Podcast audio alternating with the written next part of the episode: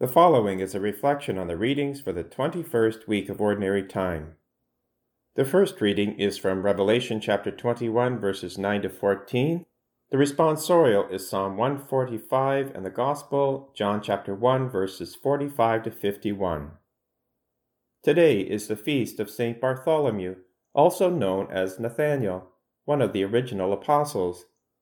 Not a lot is known about him except what we have in today's Gospel reading but what we have does present some important truths. The Gospel tells us that Nathanael was invited by Philip to come and see the one whom the law and prophets spoke about, Jesus of Nazareth. But Nathanael's first reaction was to reject the possibility that Jesus could be the chosen one because of the town from which he came. Nathanael's response, quote, Can anything good come out of Nazareth? reflects a certain preconceived notion, a certain bias, that because Nazareth was such an insignificant and obscure village, the Messiah would not, could not come from there. This initial judgment of Nathanael was based on mere appearance, and it's one that we must be careful of today, because we live in a culture that stresses the importance of image and presentation. A great deal of advertising focuses our attention superficially on things that tend to condition us to make quick judgments without considering the deeper and more essential truths. So we can end up rejecting not only certain things and places, but more importantly, certain people because of how they look, or their racial or ethnic background, their financial status, or any number of insignificant details. The danger is that this kind of judging can keep us from truly meeting Jesus Christ in a deeper way, because when we reject anyone, we ultimately reject the Lord. Well, thankfully, Nathanael did not persist in his initial judgment, but made the effort to come and see. He put aside his preconceived notions and allowed himself to be stretched and challenged. As a result, he quickly discovered that Jesus, in fact, knew everything about him which caused him to make the deeper judgment of faith You are the Son of God, you are the King of Israel. Like Nathanael, we too are called to continually come and see, to set aside any preconceived ideas we may have had about God or other people, and allow ourselves to be stretched and challenged to go deeper in our faith. When we do, then perhaps we too, like Nathanael, will see greater things than we've ever experienced. We will see Jesus Christ in other people, a most essential and deep truth that goes to the heart of all our relationships, most importantly, our relationship with Christ. Our readings today continue the invitation to come and see the deeper things of God.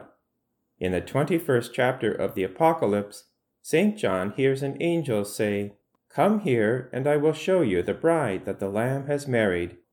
The apostle is then transported in the Spirit to the top of a high mountain where he sees Jerusalem, the holy city, coming down from God out of heaven, arrayed in radiant glory, like the precious jewel of a crystal clear diamond. In a detailed description of the city, the number twelve predominates, as there are twelve foundation stones each of which bore the name of the twelve apostles of the Lamb. And the high walls have twelve gates, and over the gates the names of the twelve tribes of Israel. The number twelve symbolizes completeness, and so the heavenly city is the home of God's righteous people. The verses that immediately follow in the book of Revelation describe the city as illuminated by the light of God's glory the nations of those who are saved shall walk in its light, and the kings of the earth shall bring their glory. Furthermore, the gates of the city shall never be shut by day, and there shall be no night. Its temple is the Lord God the Almighty and the Lamb.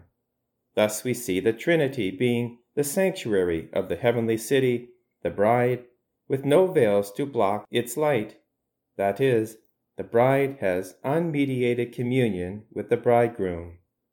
More specifically, Revelation chapter 22 verses 3 to 4 state, quote, The throne of God and the Lamb of God shall be in the city, and his servants shall see his face, and his name shall be on their foreheads. End of quote. Further insights are provided in today's Gospel from John chapter 1. After Nathanael proclaims, Rabbi, you are the Son of God, you are the King of Israel, Jesus responds, You shall see greater things than these. You will see heaven open and the angels of God ascending and descending upon the Son of Man. Jesus here is referring to two important Old Testament revelations. First, in Genesis chapter 28, Jacob, the patriarch of God's people, has a dream of a ladder with its top reaching to heaven, with angels ascending and descending on it, and God standing above it, declaring, quote, I am the Lord God of Abraham and Isaac, and I am with you. Jacob, in response, builds an altar and names the place where he slept the house of God and the gate of heaven. Jesus now reveals in the Gospel of John to Nathanael that he is the fulfillment of Jacob's vision. That is, he is the new altar, the new temple, the union of heaven and earth, and the marriage of divinity and humanity. Secondly, in Daniel chapter 7, the term Son of Man is used in reference to a divine figure who comes to the throne of the Ancient of Days to receive dominion and glory and kingdom, and all peoples, nations, and languages should serve him, whose reign will never end.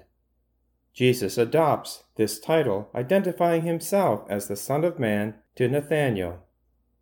Because we have taken the time to open today's Mass readings, that is, to come and see these insights gleaned from Revelation chapters 21 and 22 and given to Nathanael in today's Gospel now belong to us. May they help us to prepare more fully for our own invitation as bride to the eternal wedding banquet of the Lord forever in heaven. Let us pray. Strengthen in us, O Lord, the faith by which the blessed apostle Bartholomew clung wholeheartedly to your Son, and grant that through the help of his prayers, your church may become for all the nations the sacrament of salvation. Through our Lord Jesus Christ, your Son, who lives and reigns with you in the unity of the Holy Spirit, God for ever and ever. Amen.